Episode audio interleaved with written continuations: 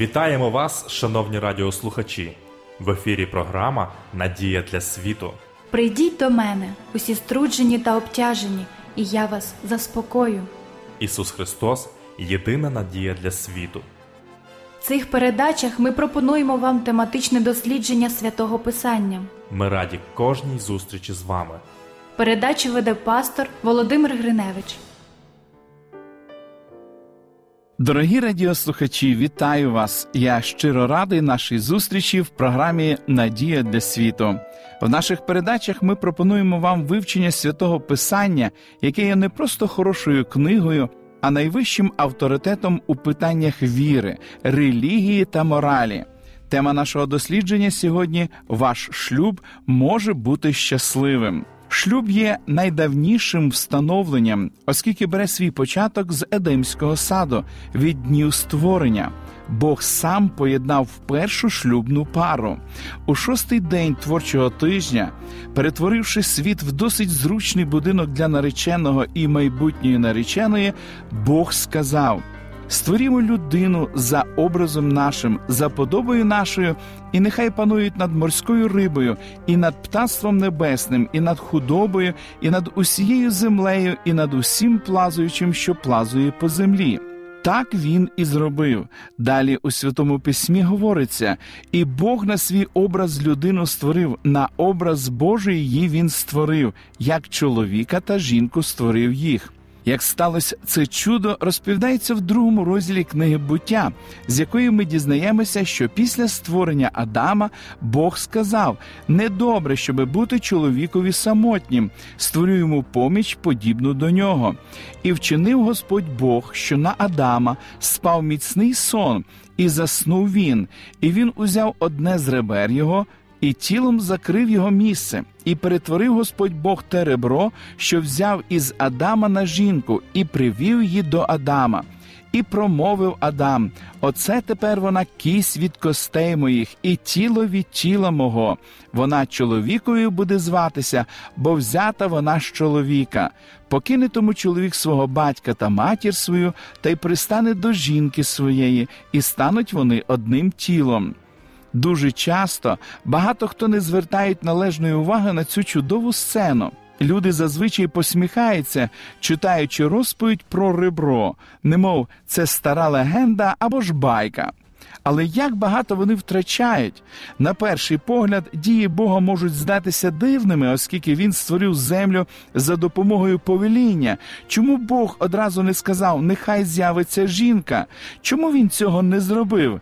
Навіщо, створивши Адама, цю чудову істоту в дивовижному новому світі, він витягнув з його досконалого тіла ребро, щоб з нього зробити йому супутницю на все життя? Ймовірно, для цього у Бога була якась вагома причина, і вона насправді була. Бог хотів, щоб чоловік з самого початку зрозумів, що його дружина це істинно частина його самого, і поводитись з нею необхідно так, як поводиться він сам з собою.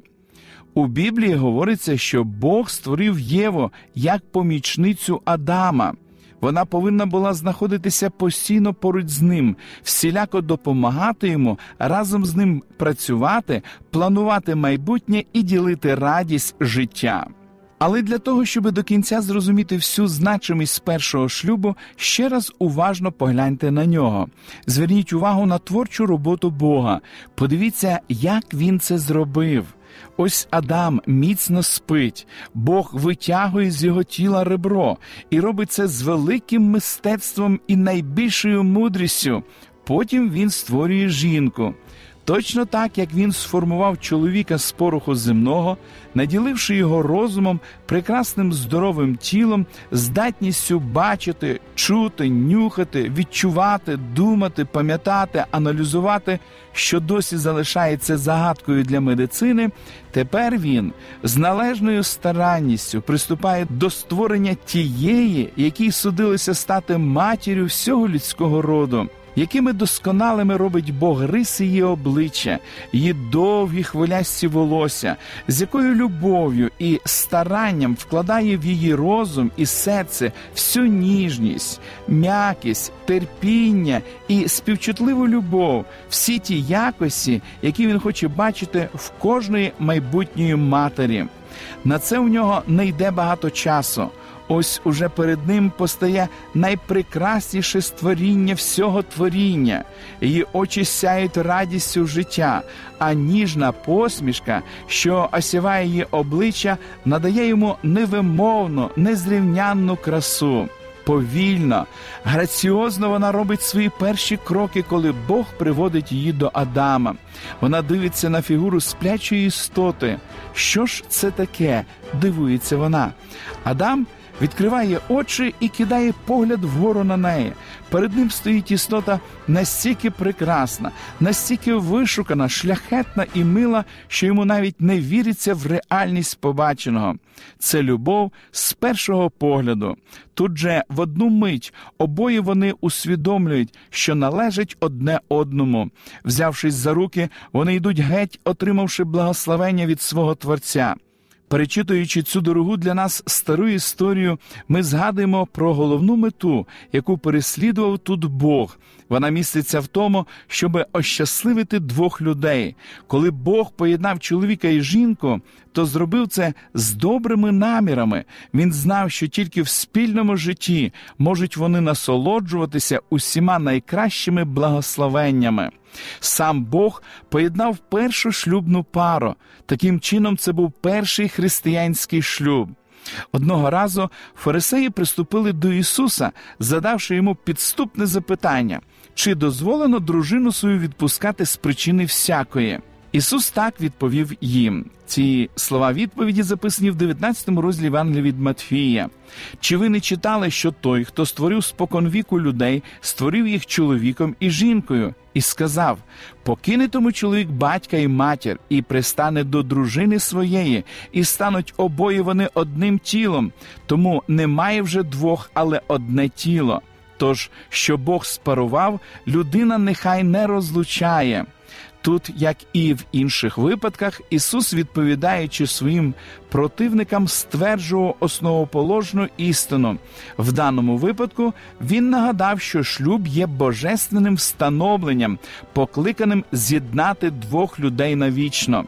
Тут Ісус торкнувся першого з п'яти життєво важливих умов щасливого шлюбу. Перша умова за всяку ціну намагайтесь зберегти єдність. Христос сказав: і стануть обоє вони одним тілом, тому то немає вже двох, але одне тіло. Очевидно, таким був задум Творця, який заснував шлюб. Він полягав в тому, щоб чоловік і жінка об'єдналися не тільки юридично, але у всій повноті відносин. При вінчанні два серця повинні бути покладені на вівтар, що яскраво палає вогнем божественної любові.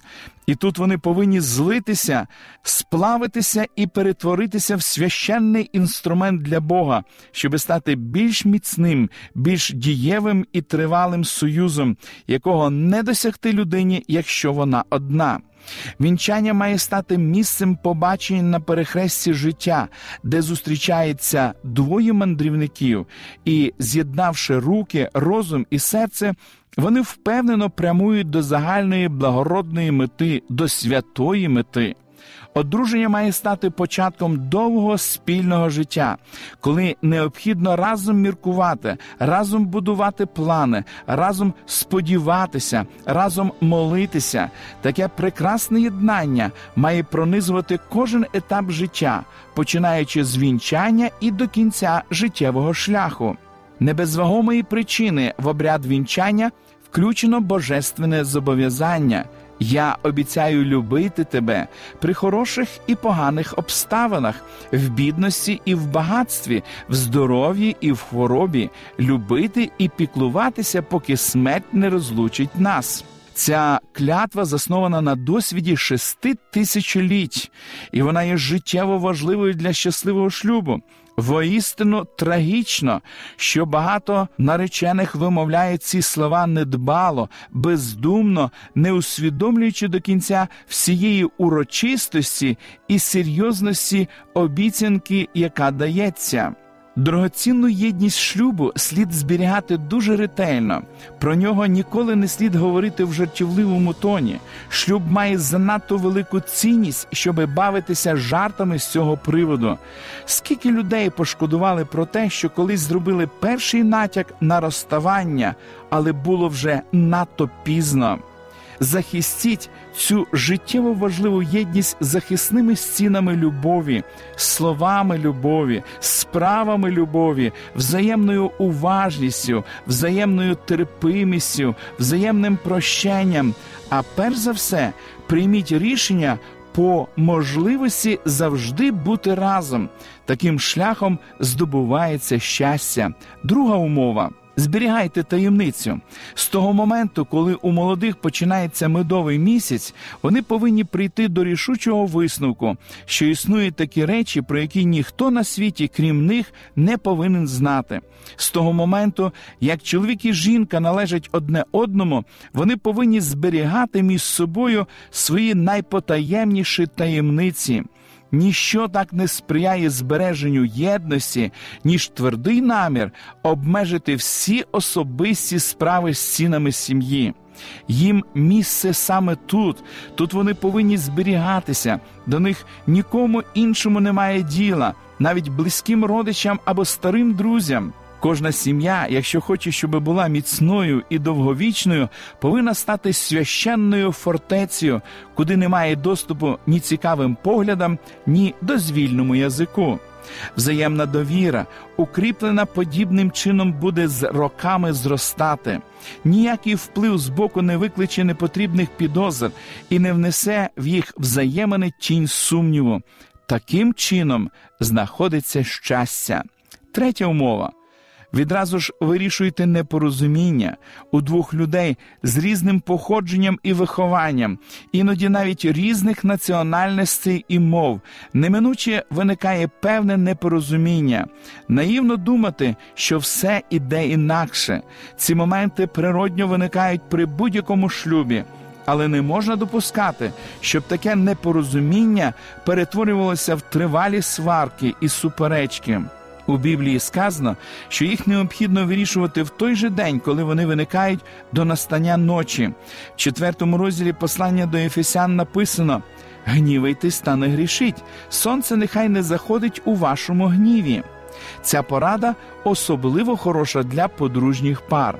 Взаємна згода може наступити тільки після того, як одна зі сторін відмовиться від тієї позиції, яку вона зайняла в запалі суперечки, або скаже фразу Прости мене, прости за недобре слово або вчинок.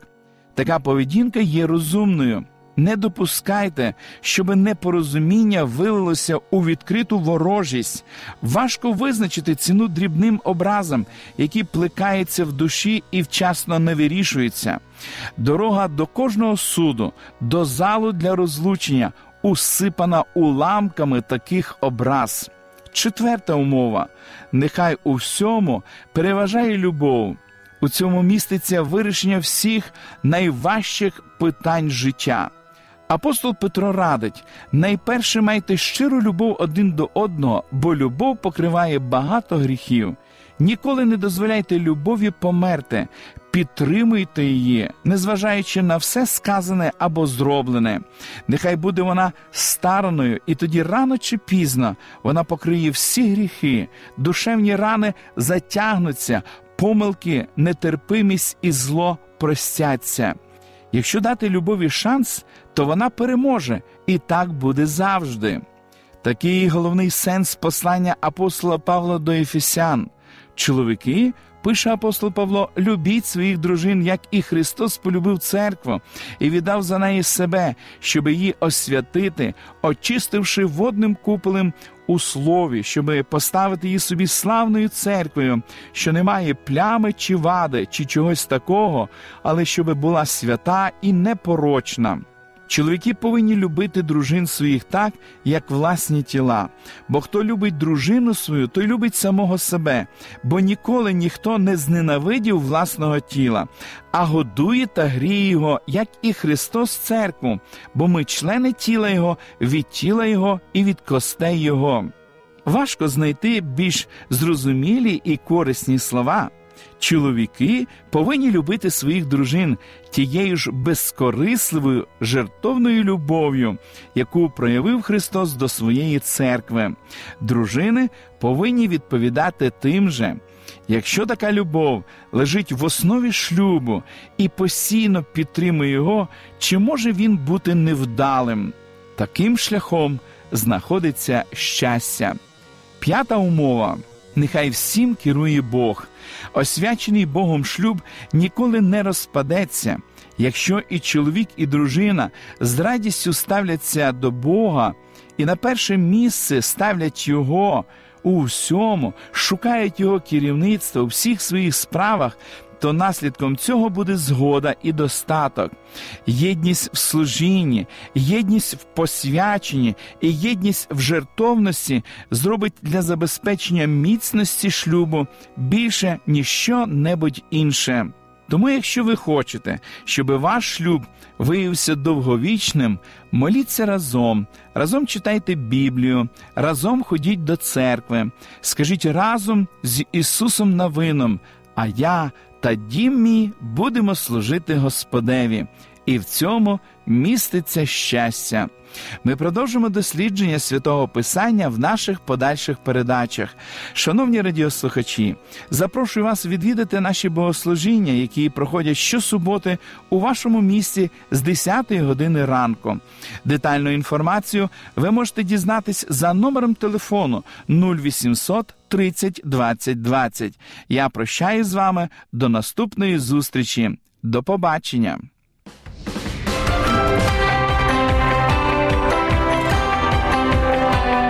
Лише світло, лише добро, лише надія.